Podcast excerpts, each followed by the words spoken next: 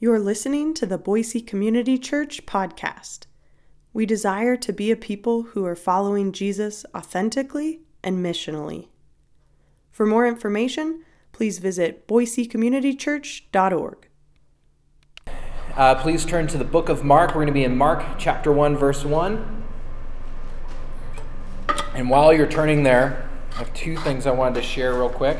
One, I wanted to say hi to those that are tuning in on our podcast, specifically Nate, because Nate always listens to our podcast. So it's always fun to leave little personal things in there. So, hi, Nate, if you're listening.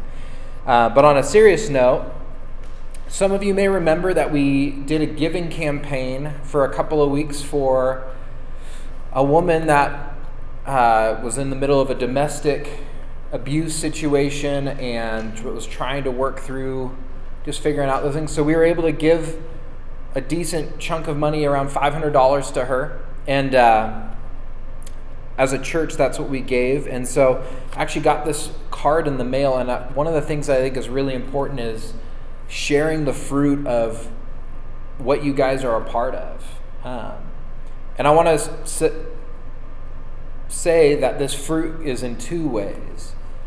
I think it's a way that the church is doing what the church is meant to do and just caring for those in our community that are in really difficult and hard circumstances.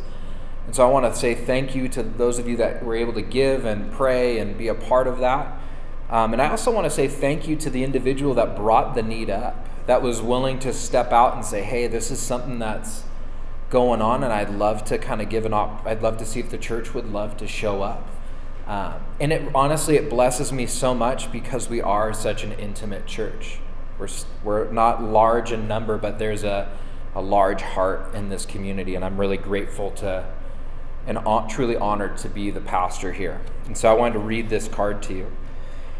Dear Pastor Newton and members of the Boise Community Church, thank you so much for the kind card and the generous gift. The kiddos and I have been, been so blessed these past few months.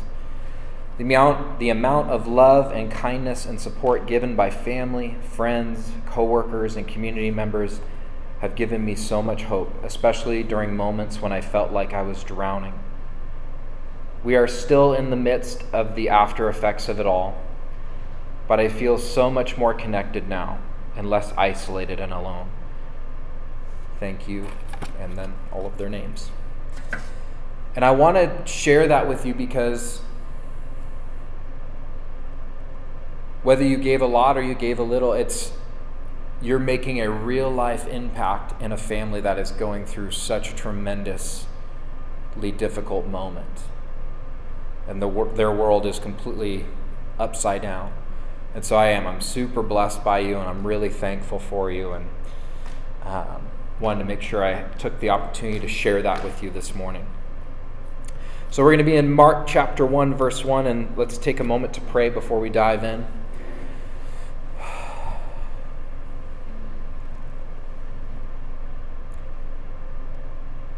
Jesus, we invite ourselves into your presence this morning and we ask for you to speak through the power of your Spirit.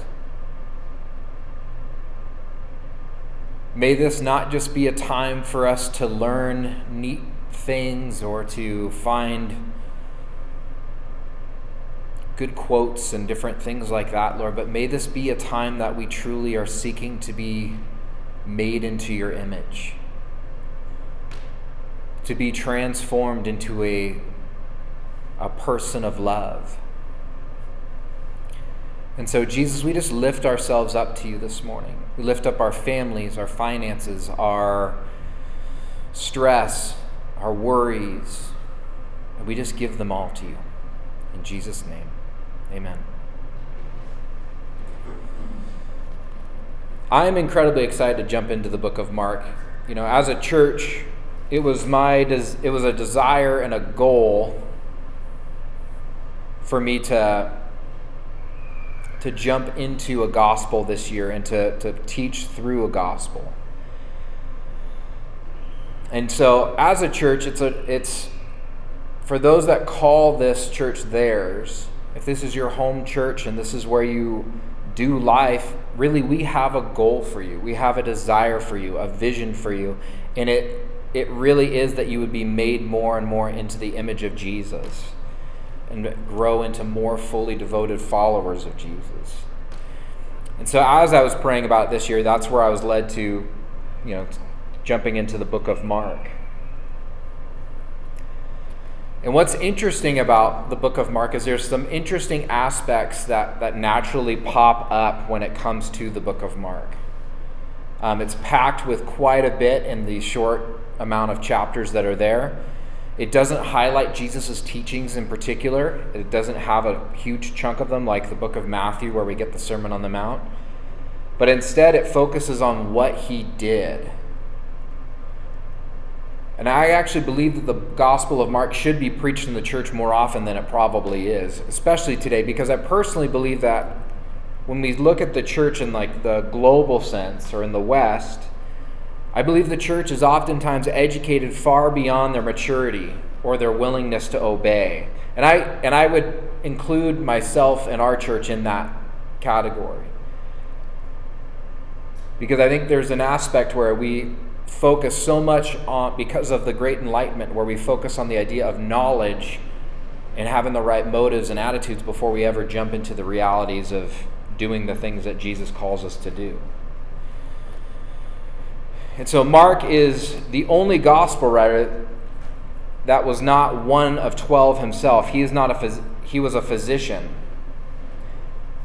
He was well educated, known the Greek language, and was well enough that he could write on behalf of others who didn't know the language. Which there are many that believe the book of Mark is actually written from the perspective of the Apostle Peter, who we know was a very uneducated man as he was just a fisherman, which would be like kind of the modern day equivalent of probably a fisherman. You know, most fishermen are not the brightest cats, but I'm sure there's a few out there that are. And if your family's in fishing, I apologize. um, but Mark is, is this literary genius, but Peter is the, is the actual source of what's going on here. And so, Mark chapter 1, verse 1, please follow along with me as I read out loud to you the beginning of the good news about Jesus the Messiah, the Son of God as it is written in Isaiah the prophet, I will send my messenger ahead of you, who will prepare your way. A voice of one calling in the wilderness, Prepare the way of the Lord, make straight paths for him. And so John the Baptist appeared in the wilderness, preaching a baptism of repentance for the forgiveness of sins. The whole Judean countryside and all the people of Jerusalem were, went out to him. Confessing their sins, they were baptized by him in the Jordan River. Verse 6 John wore clothing made of camel's hair, with a leather belt around his waist, and he ate lo- locusts and wild honey. And this was his message After me comes the one more powerful than I, the straps of whose sandals I'm not worthy to stoop down and untie. I baptize you with water, but he will baptize you with the Holy Spirit. At that time, Jesus came from Nazareth in Galilee and was baptized by John in the Jordan. Just as Jesus was coming up out of the water, he saw heaven being torn open and the Spirit descending on him like a dove. And a voice came from heaven You are my Son, who I, whom I love. With you I am well pleased. If I was going to title this message, it would be this it would be an incomplete messenger. But what's going on in this chapter and what's going on in the beginning, it's, it's this it's the beginning of the gospel, which is the beginning of good news. Isaiah's prophecy is fulfilled in John the Baptist, Jesus' cousin who was out in the Jordan preaching a repentance for everyone involved and everyone in the area is what brought all this about. He's fulfilling this promise way back from Isaiah. When I was in Bible college, this one used to be one of my favorite verses and was one of these strong things that I've always kind of held in my heart as I pursued pastoral ministry. Wanting to be someone that is a messenger for Jesus and the voice of one calling out, preparing the way for him straightening the paths that have been, made crooked for variety, from a variety of different reasons. And the reality is, in my experience, there is many times that we don't realize the role and responsibility that John the Baptist actually had. And he's kind of this strange cat. He's got this different deal about him. You know, he's got weird, rough clothing. Like, nobody wears camel's hair unless maybe you're in the North End and that's kind of your thing. Um, he has a really strange diet. He only eats, you know, locusts and honey. Uh, and he's going off about everybody needing to repent all the time. Like, John doesn't strike me as the guy, like, if I saw him on the street, be like, I want to hang out with that guy. He's the guy that I really want to take some of my cues from Dude that's got like locust feet all in his teeth and, you know, just hot and sweaty and always in this river. And a lot of times I think we can see John the Baptist as this guy that's telling everyone that there's this need to repent out in the public arenas. I was thinking about how I used to go to the, the Boise farmers market and I'd always see these guys out there. They'd have their bullhorn and they're yelling and they're like, Repent, the kingdom of heaven is here. I'm like, whoa, this guy is intense um, and there's not usually a lot of fruit in it. And what I realized as I was preparing for this was that was such a unique calling for John. His calling really was to call people to repentance, to bring them back, which that's what repentance means.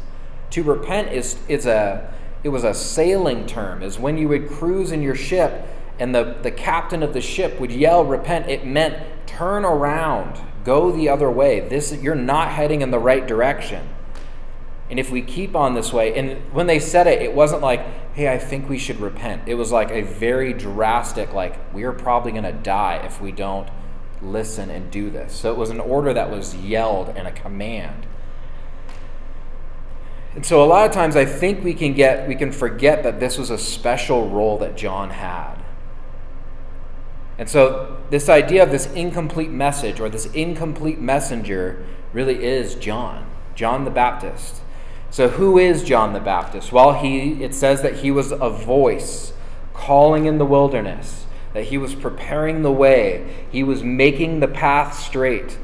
And notice something about this that's really unique about him that he was a voice.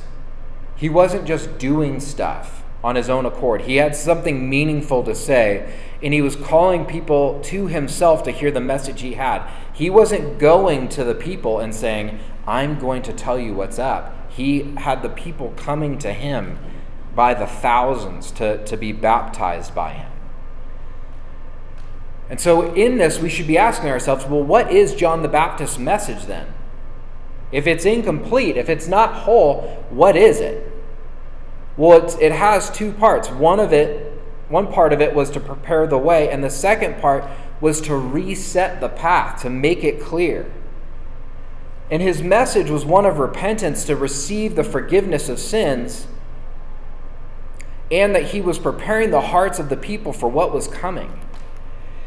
Because he called the people to repent of their sins, because they had become passive in their heart towards God and his commands no longer caring about their sin, chasing their own pleasure and their own passions, caring more about their status in their community and, and submitting to the Roman government rather than being true and faithful to who God was calling them to be as the children of God, as the people of God.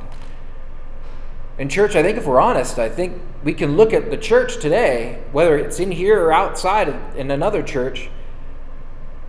I think we could all see the same things in us. A lukewarm faith that it doesn't have a passion or a zeal or a desire to see real change happen. Some of my favorite preachers and pastors that I listen to on a regular basis are on a little bit more of the Pentecostal, so they, they believe much more in the gifts of the Spirit. And they talk about this passion that they, they want to see in their people. And I can relate to that. Like, I want to see in myself, I want to have this passion for Jesus. I want our church to be a place that people feel safe and people can come and and feel uh, Jesus' love and grace and feel loved by the community. And I think we do that well.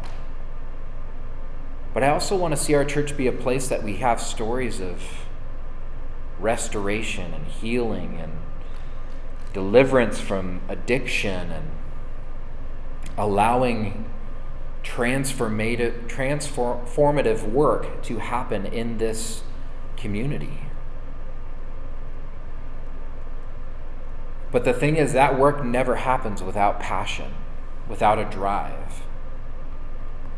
And so John is out there in the Jordan preaching and, and sharing and calling people back to this true way of living, to not compromise in their faith, to lean back in. All good stuff. Like nothing that John says, I want, I want to be clear. I'm not saying anything he said is bad, it's just not complete. Because in this, John was preparing the way of the Lord by reminding the people of who they were supposed to be as the children of Israel. His message was simply this You've missed it. You need to turn back to God and you need to get out of your own way. So that's part one, where John, John is calling people and preparing the way. And then he goes to this aspect where he's making the paths that have become crooked straight.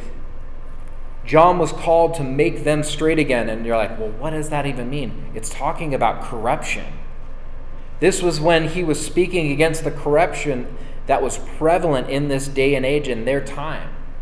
Which, if you go to any third world, second world country, now here, you know, there is corruption across the board in the political, you know, realm. I remember living in Africa for a season, and I lived in Uganda.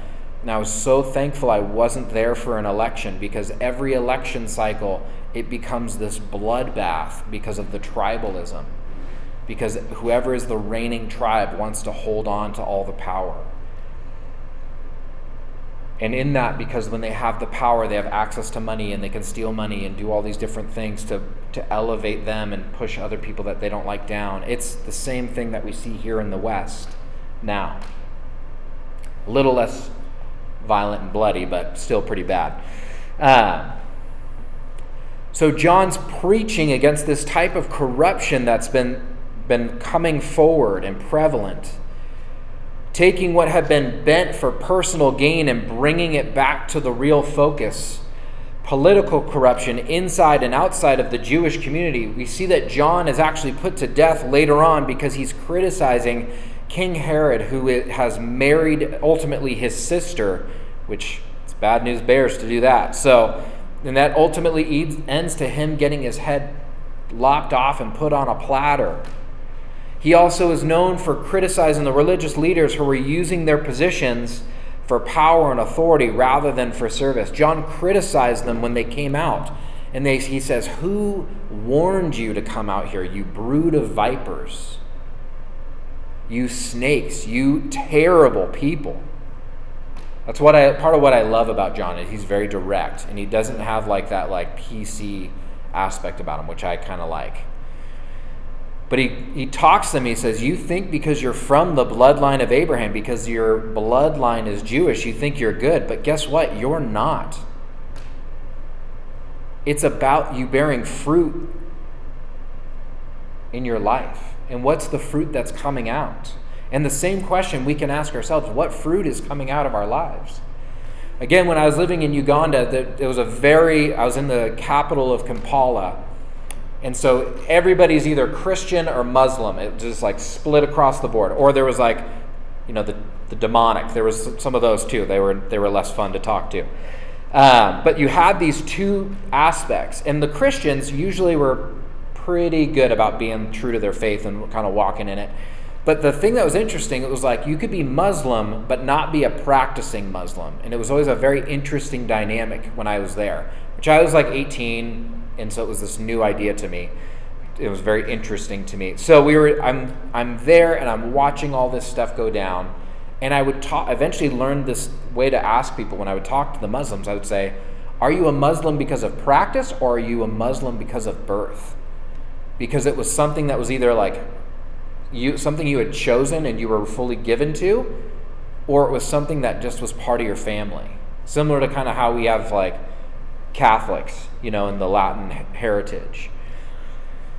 And so, John's challenging these people, though. He's challenging them and he's asking them, where is the fruit? Where is the aspects of your life that are really coming to the surface? Because they had forgotten the role, these roles. When you're jumping into a political realm, what's the number one thing that you're supposed to be doing? You're supposed to be serving. So it's not about you in your views. So maybe, you know, a little bit. You're meant to be serving your community, to be bettering and bringing unity in your community. The religious leaders, like the, my job as a pastor is not to rule and reign over you. The calling of a pastor is call is to shepherd, to walk alongside and to love the sheep. There was this old man that I used to, to meet with who was a pastor for many years. And I remember when I was young, he always would say this thing to me, and it, he was kind of like a riddle. He would always say all these riddles all the time. It was always really confusing to try to gather what he was saying. And he would tell me when I would get frustrated with our high school kids or different things going on, he would say, Mike, your job is not to beat the sheep into submission and into their role. Your job is to love the sheep, to call the sheep by name, as Jesus says in John 17. My sheep hear my voice and they know me. When I call them, they come to me. But Jesus isn't like the way that maybe some of us talk to our kids sometimes. We're like, I just need you to get over here. You know, I mean, we've all had that moment. It's patient and it's gracious and it's kind. So these men had forgotten these things. Thus, the path had been made crooked. But these are the leaders of the people. From a political standpoint, from a government standpoint, from a religious standpoint, so everything is all whacked out at this point.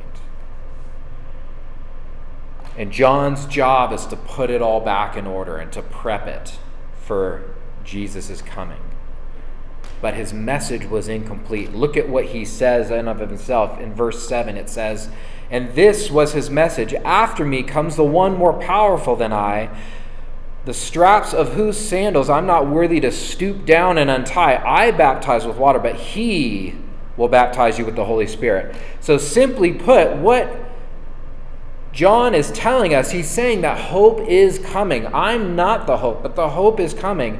We know that that one, that hope is Jesus. It's God in human flesh. And many times we feel okay with living in the place of an incomplete message, thinking it'll be fine. And honestly, some of the ways that churches operate today, we carry this idea of we want to create disciples like John. They know the right things, they say the right things, they're calling people to repent, they're calling them to turn from and create better habits. But here's the deal that's not the message of the gospel. That's the message of being a good person.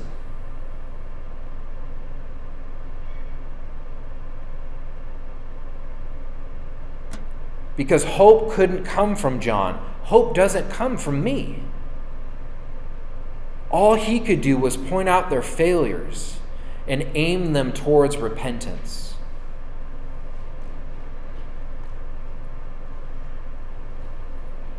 We don't have a gospel of sin management where it's like, hey, we just need you to feel bad about your sin and stop sinning. I don't put a ton of stock personally in saying the sinner's prayer. I used to say it to my youth group kids all the time. I'd be like, I don't care that you said the sinner's prayer. That doesn't mean anything to me. like, because you know what? It's not in the scriptures. And I would also tell them at times, I'd be like, I believe baptism is incredibly important. It's totally, it's one of our sacraments. It's something that we hold very, very sacred in the church. But I don't put stock in that. I don't put stock in church attendance or your, the amount that you give or any of that stuff. All are valuable parts of growing into a more mature follower of Jesus, but they aren't the main thing. When I'm working with someone that is struggling in their faith, when they're like, I don't know if I know Jesus, I don't know if I'm a Christian, I don't know if I'm a Jesus follower, you know, around this idea of salvation, I always ask them the same question. And I'm going to ask you the question Has God spoken to you? Not audibly. If He has spoken audibly, I give you props. But you know, has He spoken to you through prayer or in your Bible reading? Has there been that moment where the Spirit spoke to you personally? Where God engaged with you and you sensed his presence deep in your soul. In John's baptism of water, there was this repentance of sin, but it wasn't enough. In our baptism of water, it is a public declaration to all those around that you are a follower of Jesus. But in John's words, there's another baptism that I believe all of us need but we need to be baptized by the Holy Spirit. And the scripture states that the Holy Spirit is the one that seals us, He teaches us, He leads us, He guides us. And that's the thing. I can baptize you in water. We can walk down the street and I can dip you in the river. Heck, I, I'm really excited to baptize people right there. I think it's awesome that we're so close to the river. Anyone in this room could baptize somebody in the river. But the Holy Spirit, I can't I can't manufacture that. I can't be like, all right, read this book, do these prayers, hey, this is gonna happen. Because the Holy Spirit doesn't come from me. Doesn't come from Kyle, doesn't come from Graham, doesn't come from Pammy or Bree or any of the other people in this room. It comes only through Jesus. And so, as Jesus shows up and is baptized by John as an act of submission to the Father, and it's in this moment that everything changes. It says that the heavens were torn open, and the Spirit is seen by everyone descending like a gentle dove and resting on Jesus. It doesn't say that it was a dove, it says it was like a dove. John had a good theology. John had tremendous character. John was faithful. John was a man seeking to do what was right. John was following his calling, but John will never be able to save himself or anyone else because of these things. His message was incomplete because it wasn't about him. And as the Spirit descends on Jesus, God speaks from the heavens saying, You are my Son, whom I love. With you I am well pleased. My God, that's beautiful.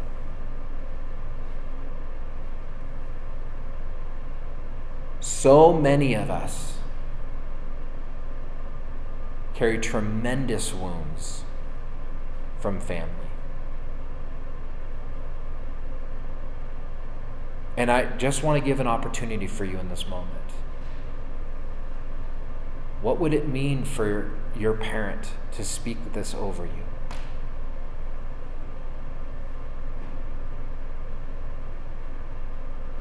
I love you and I'm proud of who you are.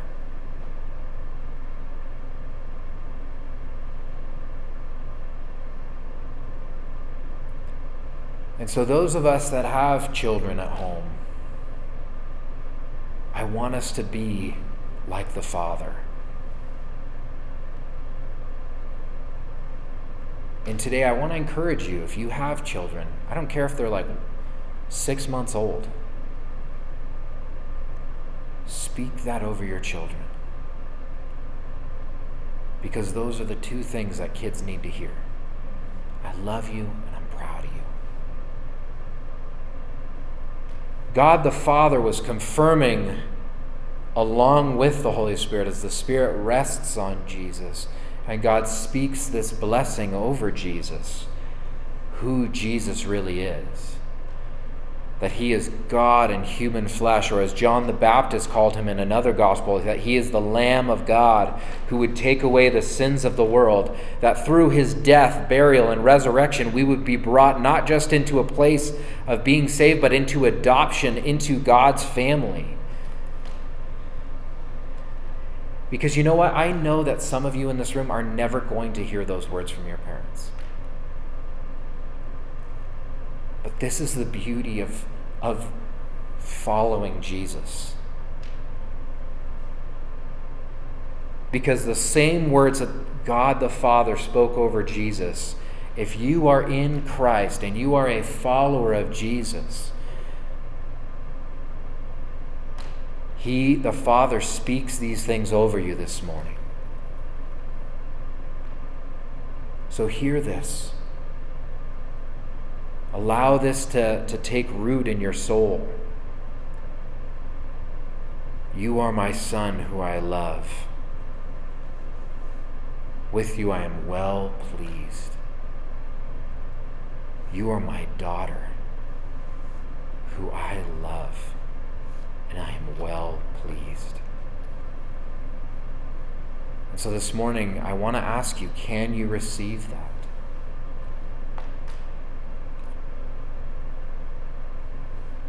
Do you believe that God is pleased with you? Do you believe that God loves you? Do you trust Jesus?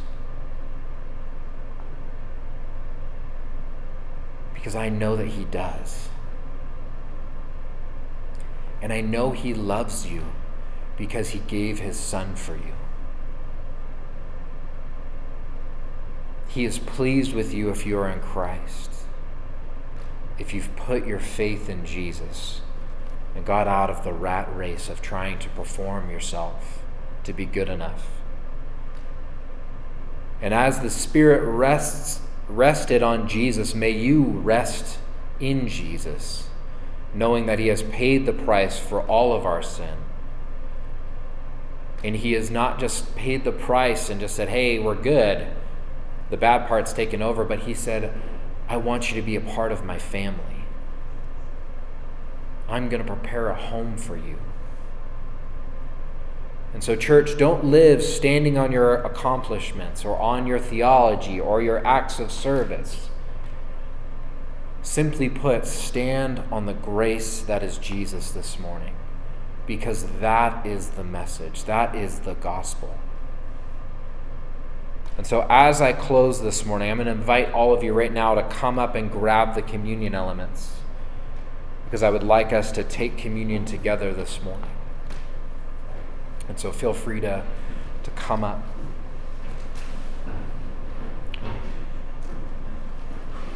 We try to take communion every Sunday because it is the thing that really unifies us as a community in our church, I know that there's very different backgrounds and histories and financial structures and different things that are going on. And what brings us together is not, this isn't a social club. What brings us together is the work of Jesus.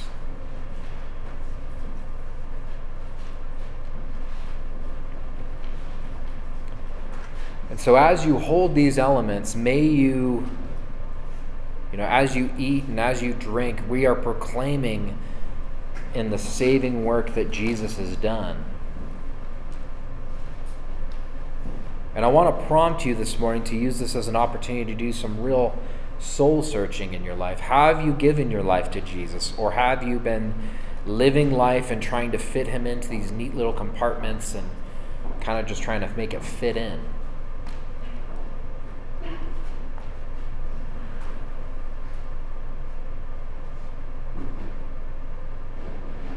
And as you hold these elements this morning, I want you to look at them.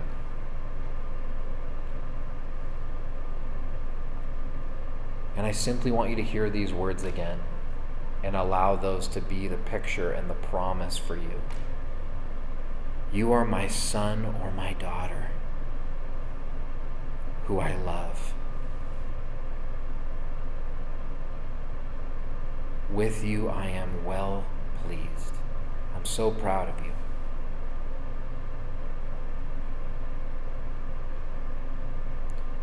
So, Jesus, as we hold these elements and as we prepare to go throughout our day, Lord, I just lift ourselves to you. We give you thanks for the gift of communion, the gift of your word. Lord, I pray that we would be allowing your spirit to do real transformative work in our lives and in our stories wherever we're at in our journey, whether we're in a place of struggling or a place of flourishing. Jesus, I'm thankful that you are there. And so, Lord, I do. I pray that if there's doubt, if there's fear, if there's an inability to hear those words and make them personal, Lord, I pray that your Spirit would open the heart, that they be able to receive those words as from you, because they are true. And so, Jesus, as we close this morning, my heart is full, my heart is amazed. And I pray that we would see you and that we would submit to me, submit to you because you are beautiful and you are loving. And that we would live following you and not give ourselves to chasing endless and unfulfilling pursuits. As we know that you are the only one who truly gives life beauty and purpose. And so, Jesus, we do, we hold the elements and we thank you for your body broken for us. We thank you for your blood shed for us as you've welcomed us into your family. In Jesus' name, amen.